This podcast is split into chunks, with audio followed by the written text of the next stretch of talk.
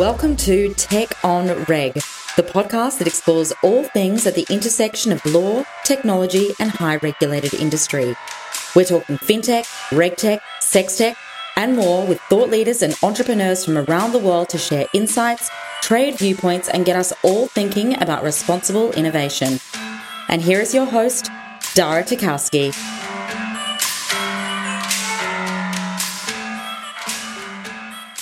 Hello, everyone. Welcome to another episode of Tech on Reg, the podcast that explores all things at the intersection of law, technology, and highly regulated industry.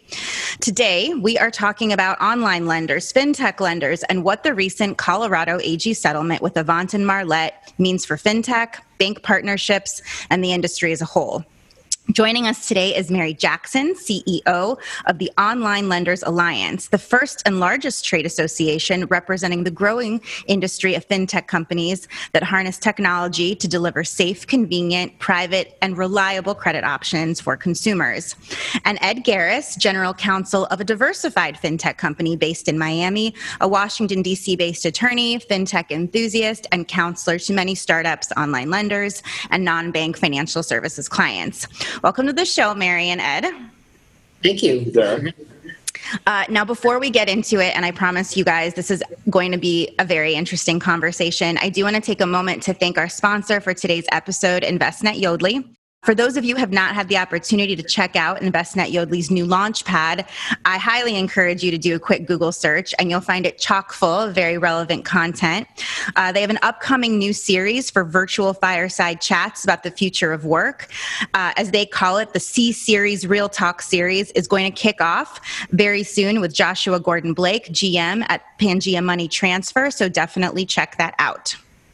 Okay, so Mary, Ed, are we ready? Yes. All right.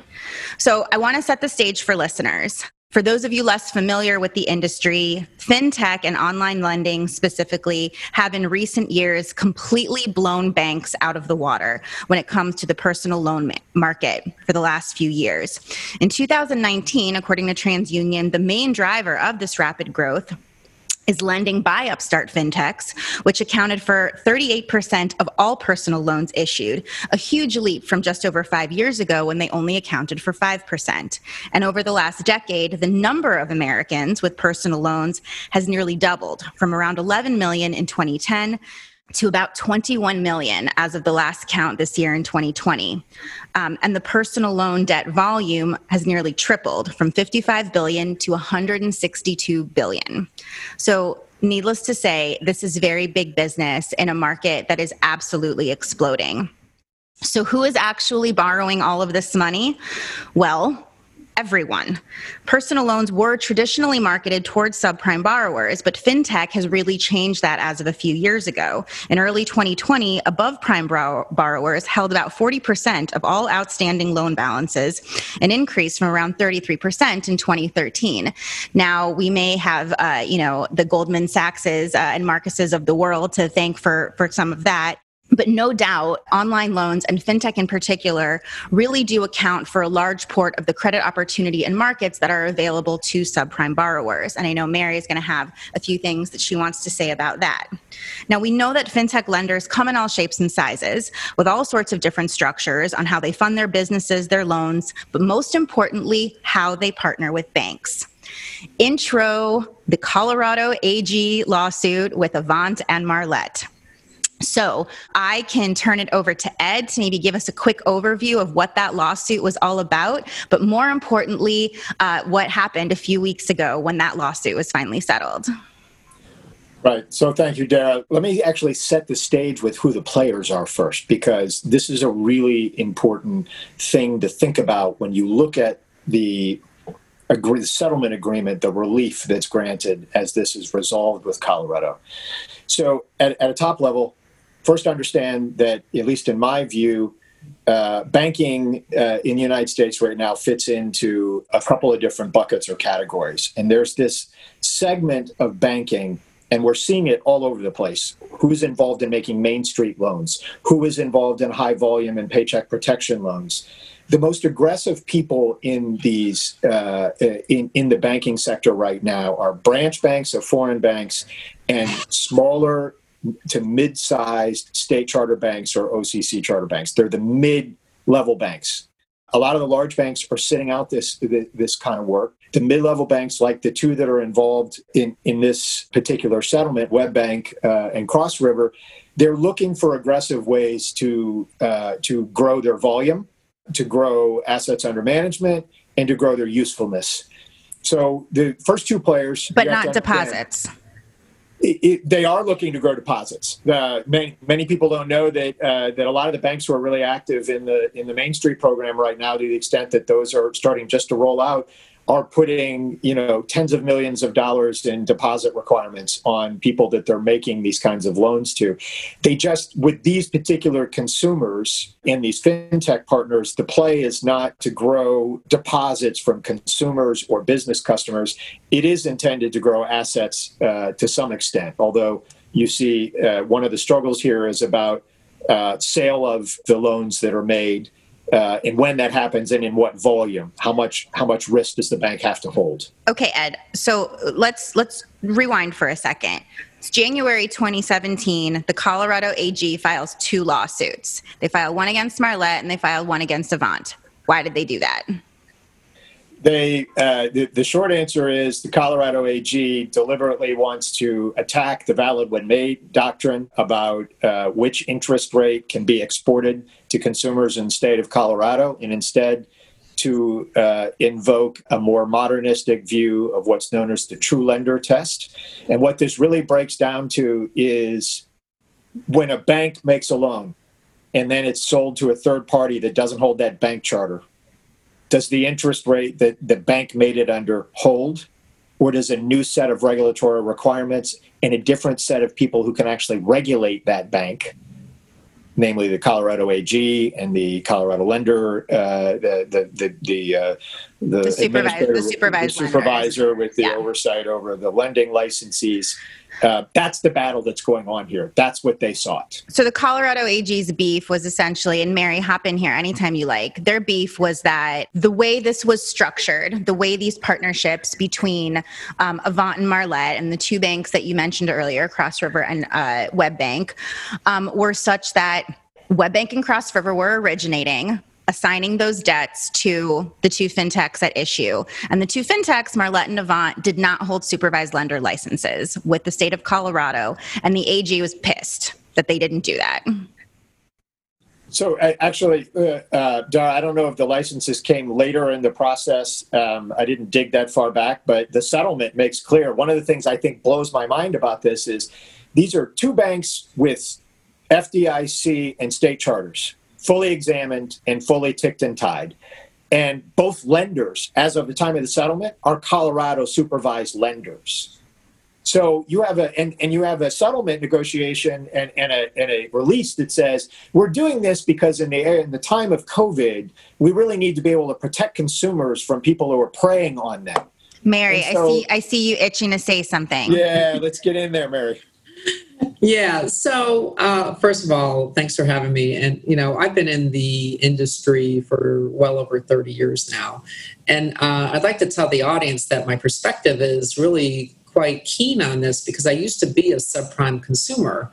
Um, and I remember distinctively back in the 90s, early 90s, when Capital One and Providian and some of the subprime lenders at the time said yes to me and saved me from really probably a horrible outcome uh, in a financial cataclysmic op, you know thing that happened to me and might have really uh, stubbed my toe in my career path. So you know i can't stress how important it is that we focus on the consumers. And what we've been talking about here is an age old problem of usury caps in the united states.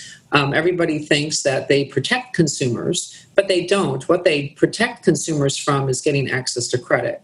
And we've seen this time and time again.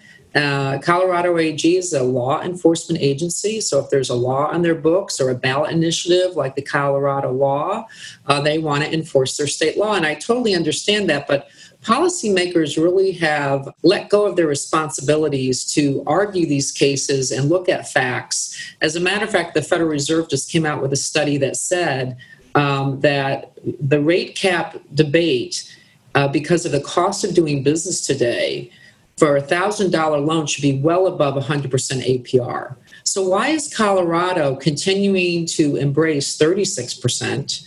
and continue to redline consumers from enjoying the fintech revolution and getting access to credit that actually helps them build credit or uh, repair their credit. And as we've seen with these fintech partnerships, um, back to the 2018 Treasury report, Treasury said that banks have to get into the technology game. And technology is expensive to develop and to use correctly and to make sure you're compliant with all the state laws. That's why the fintech companies have been encouraged to partner with banks to deliver exceptional innovation to all consumers, right? Um, they get it. We've been listening forever about uh, people going on about we have to protect consumers, we have to serve the underbanked. Well, that is happening with these fintech partnerships. People fail to realize that the innovation is revolutionizing and reaching the customers that we've been talking about for so long. And then every time they get involved and they want to you know protect people it does the total opposite. When the ballot initiative passed in uh, colorado they don't have any state licensed lenders that serve this population anymore. And the people who are left you have to secure the loan by your auto. You have to show a lot of longevity in your employment history to get a loan. So it changes the dynamic. So um, it just it excludes people in this process and it's really disheartening to see these policies and this fighting going on through a legal argument um, that doesn't really care about the outcome of consumers. It's just we we got a political win. Uh, i'm a political office i got a political win and i'm going to go home now. It doesn't help the average working person get access to credit and that's what's so frustrating. And there's other studies the west point study um, nobody knows about this West Point study. It's like a, it, it, it's out there. Just Google it. 2017, West Point said, "Is the Military Lending Act is it doing well for soldiers?" And the results were, no, it's not. The whole reason for MLA was to make sure service members were not involuntarily separated from service because of financial difficulties. And since MLA, they've had, uh, if they didn't have this policy, 10% of service members would not have been involuntarily separated from service because their financial conditions are worse. So, you know, I look at this policy or the settlement as trying to claim this is the new roadmap. No, it's not. It is the total opposite of what policymakers should be looking at. Well, so it's uh, it's interesting. I, I, it's not coincidental that the settlement sort of came right on the heels of what was a significant ruling in the underlying court action, right? So the lawsuit gets filed in 2017. It gets amended again in 2018, where the AG amends the complaint to include related entities and the securitization trusts, and you know all of the all of the pockets, right? All, all of the deep pockets that are that are associated with sort of this structure. And then in June, finally, June of this summer, the court ruled that even though the banks were unquestionably um, the lenders under the loans. The, the documents made that very, very clear. The platforms, Avant Marlette, as the assignees, could not stand in the shoes of the banks regarding the loans. That was the big that was the big ruling, and that's why we saw sort of less than 60 days later this settlement come out. Because after that ruling, you know, Ed, chime in here if I'm representing Avant Marlette, my entire structure for how I've designed my entire business has just been told it's not working. Well, it's, it, right. it's, half of your business, right? Because the thing to understand about these arrangements is that the fintech aspect of the bank partnership has two pieces. One is these platforms like Avant and Marlette have technologies and credit underwriting capabilities to find and risk rank the risk of consumers uh, in a manner that the banks are ill-equipped to do under their traditional underwriting methods for their standard products. So there's some aspect of it that can exist without this settlement and that it literally that's the that's the disruption we talk about in fintech about people who look at how do we use other attributes to understand credit make it available rank risk deal with collections etc but the second part of it is there's this vast pool of need that mary really articulately set out there that banks are by uh, by by their own regulatory risk capital their own regulations and by their own nature are ill equipped to actually hold on balance sheet, which is why, whether it's corporate loans, syndicated loan packages, mortgages, or anything else, the standard practice of banks is to take a chunk of risk in what they make and sell it to somebody else to hold. And we have this all over financial services, insurance and reinsurance, uh, eh, you know, banks and mortgage uh, securitizations. There's the alternative asset market for this is huge. And what? Well, I want to I want to come back to I want to come back to that for a second because, as you mentioned, this is not new. Securitizing, packaging up debt, and selling it to whoever is not new, is not a new practice. And then whoever uh, ends up purchasing whatever sort of package the lenders put together does whatever they do to monetize it. That could involve a variety of different things. They hold it, they sell it, they work it, they service it. There's a million different ways that those entities end up making money off that off that securitization uh, or or repackaging that obviously came under heavy scrutiny come uh, 2008 2009 as sort of the economy was imploding when we saw the the problematic way that that was being done vis-a-vis mortgages.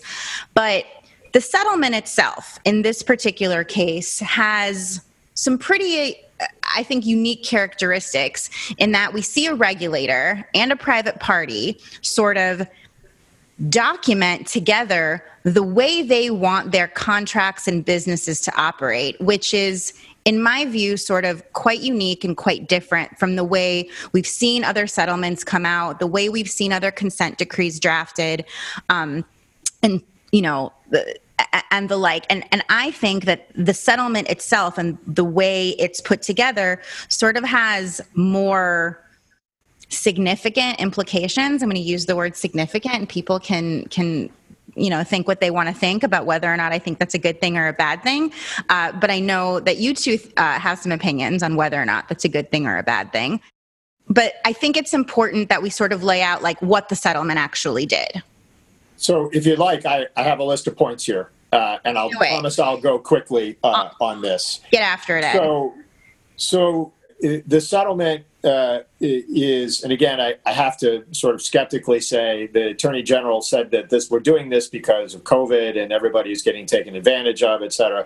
So here's what the state of Colorado uh, got, and here's what consumers got, and here's what happened. And it's important to note this is not a consent decree. No. This is a discontinuance of action.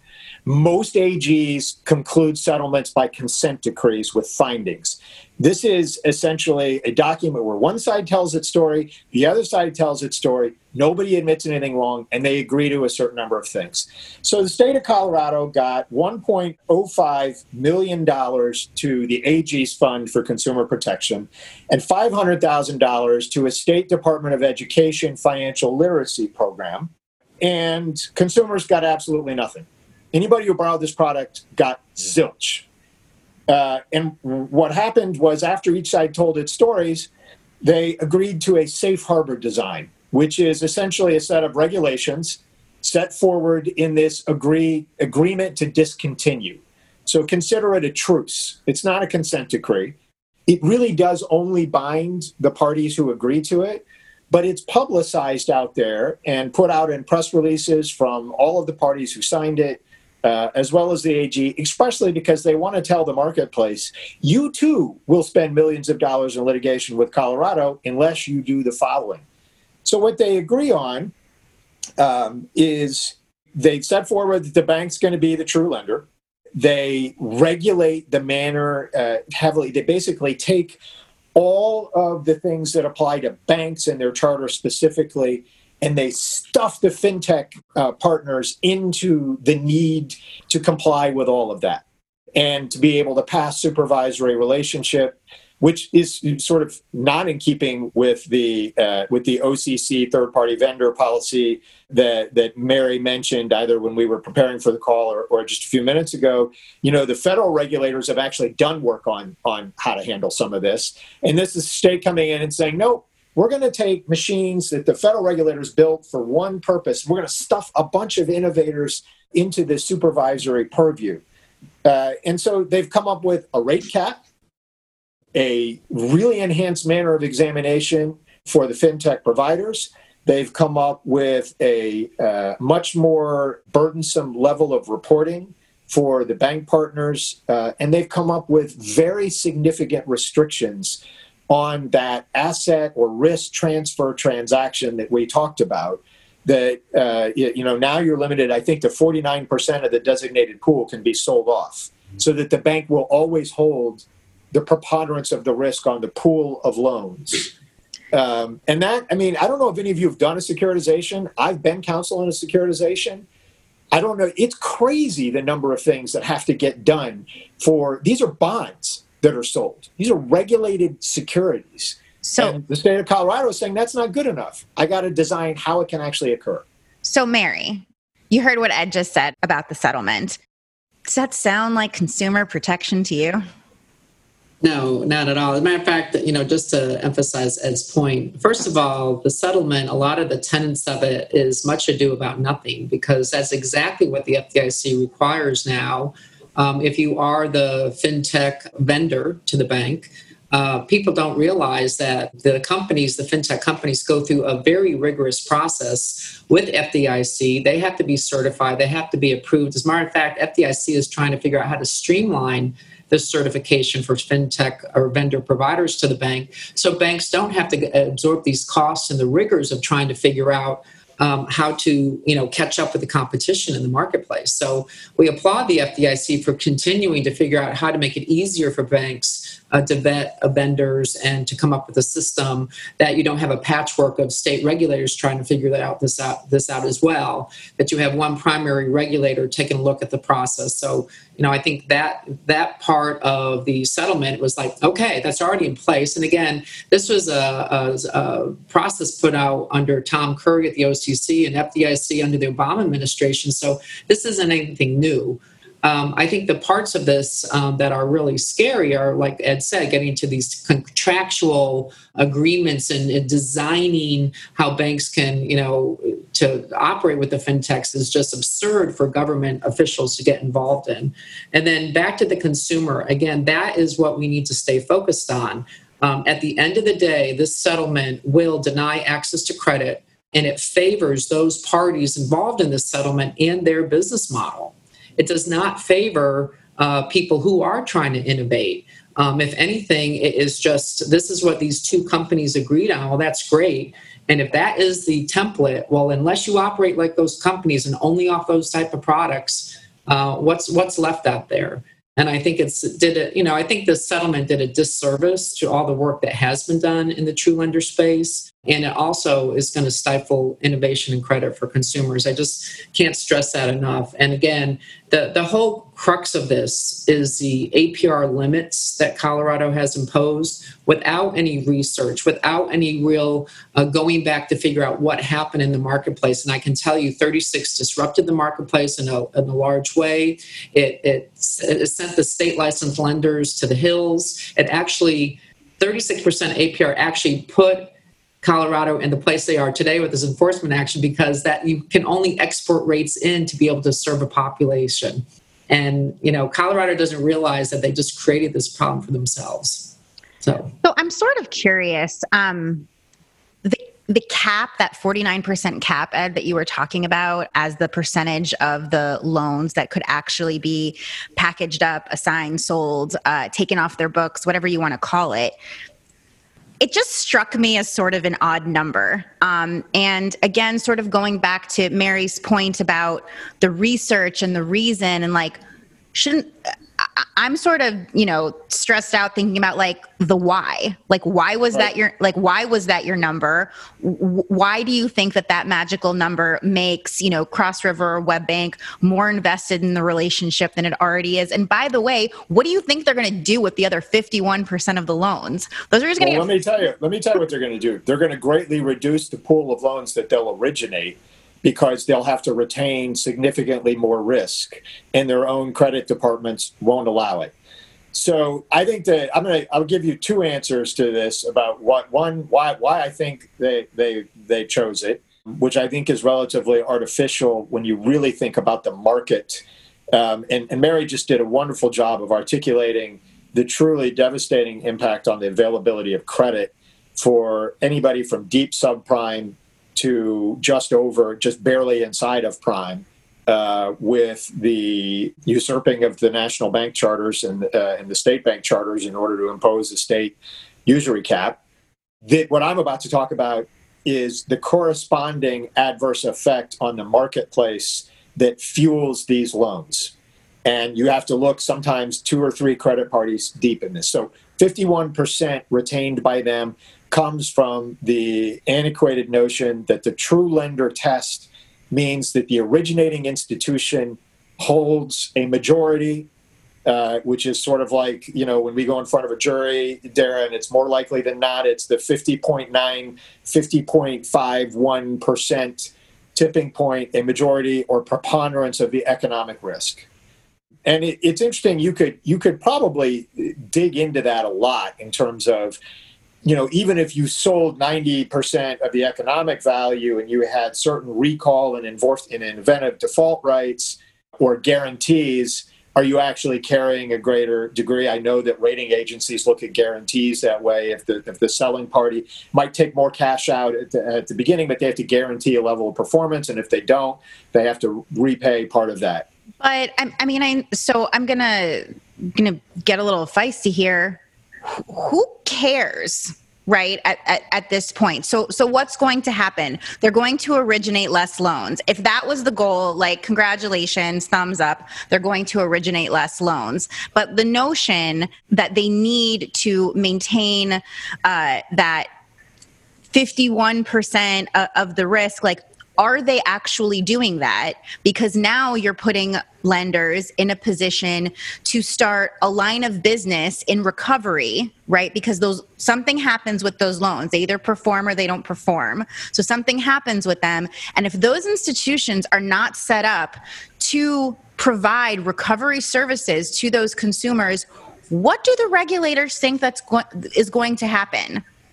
Right. Well, it, it, well, I could just say that the FDIC insurance, they don't want the banks to take on any risk, right? That's how you are allowed to get FDI insurance. The FDIC is going to regulate risk.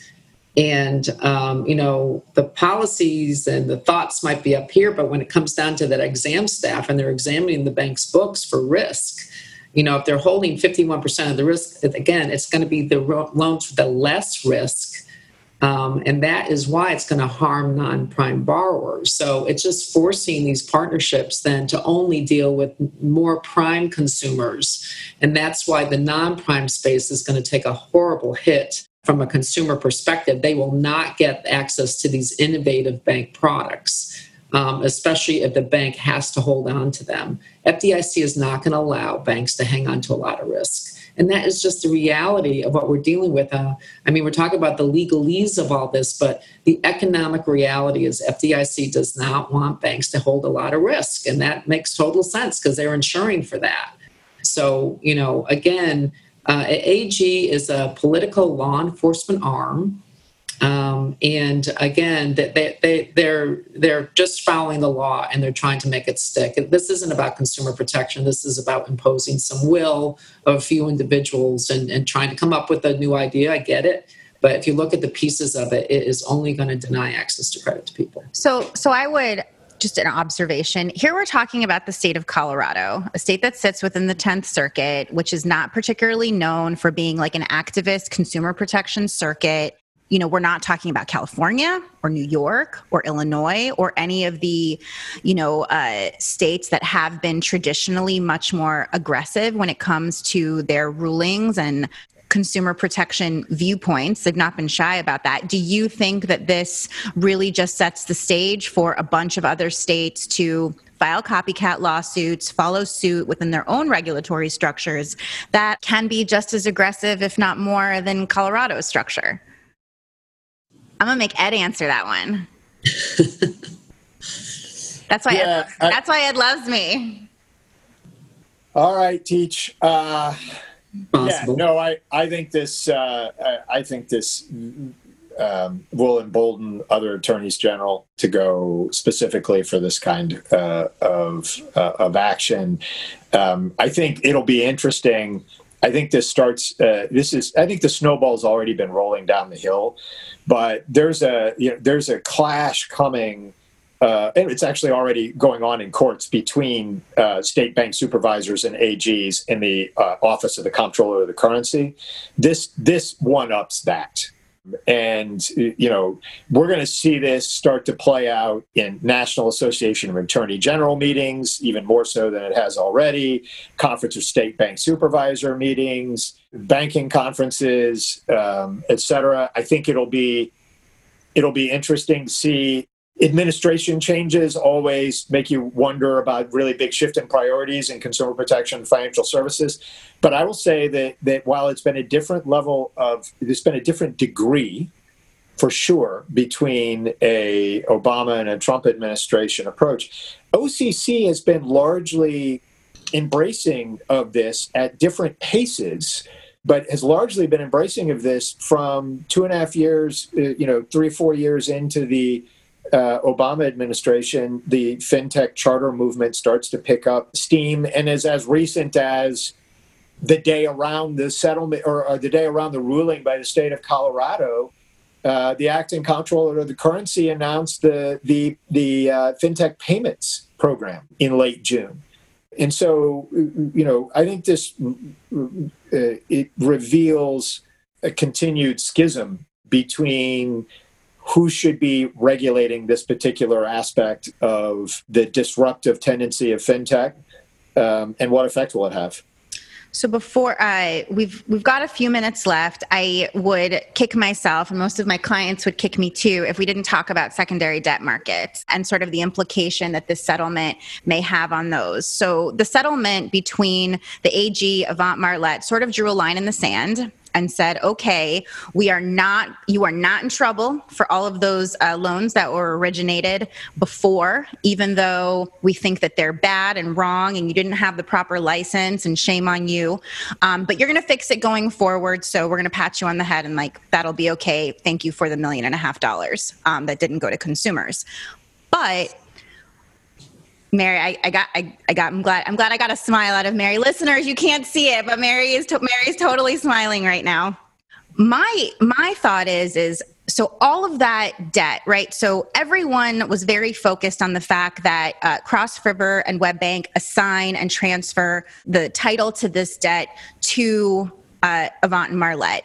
But guess what? Avant and Marlette do plenty of selling of that paper all by themselves after they get um, after you know those loans stop performing the way they want them to perform just like every other you know occ chartered bank you know charges off packages up and sells pools and portfolios of paper my concern right is okay, so Avant and Marlette got a free pass. What about the subsequent purchasers of those loans originated under this structure that Avant and Marlette don't hold anymore? There's plenty of those loans originated that they do not hold title to anymore and that are sitting in the hands of second uh, secondary debt buyer purchasers being serviced by debt collection agencies where Avant and Marlette made clear reps and warrants to those purchasers in their purchase sale agreements about the validity of the loans, following the law, so on and so forth. What happens to those market participants? They're not parties to this settlement agreement. Are we waiting for this for the for the shoe to drop on them?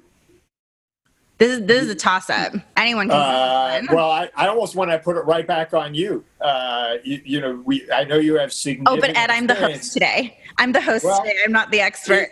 Having represented having represented the few clients in the RMA that you don't have before in AG actions, I can tell you that it's dealer's choice whether or not Colorado wants to devote some of that one million dollars that Avant Marlette gave them to go beat up on people who are collecting on it. And if they had really wanted to be white horse you can't have that credit, shouldn't have that credit, shouldn't be touched by that credit, consumer protectors, they would have impleaded the receivables people they would have put restrictions in the safe harbors on it, and they would have made them forgive those loans as parties to the suit.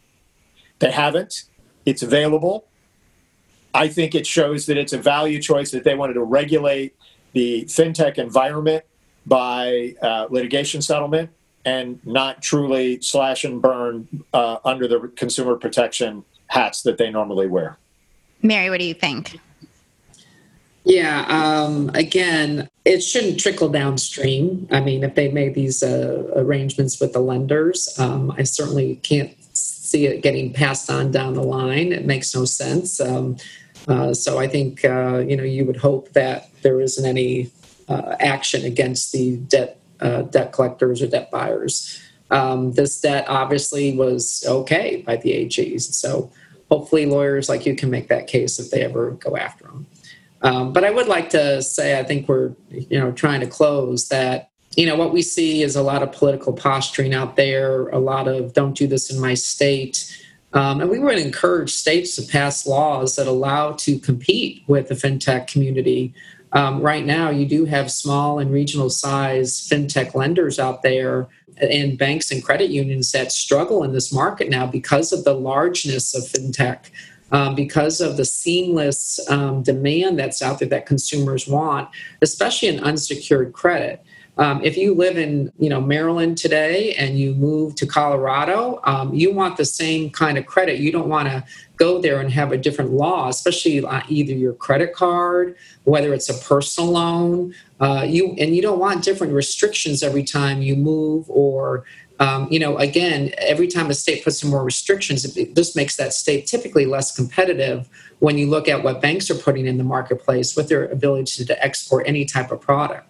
So, you know, as fintechs grows, as we rely on the internet for services, uh, states have to get uh, really smart on how to stay competitive with their licensing and their their offerings. And the more restrictions you put on it, the heavier it does get for local and regional providers to stay in the game.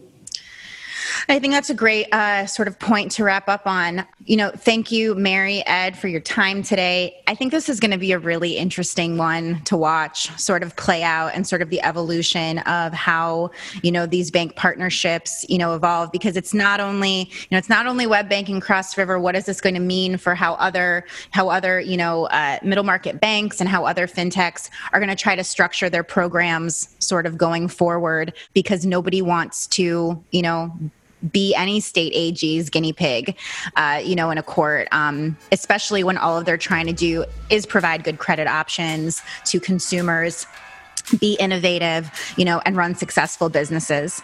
Um, so thank you guys so much for your time. Uh, you know, as as things progress, I might call on you both again so we can come in and do like a do a check in on what's happening in the market. But until next time, everyone, thank you so much for listening.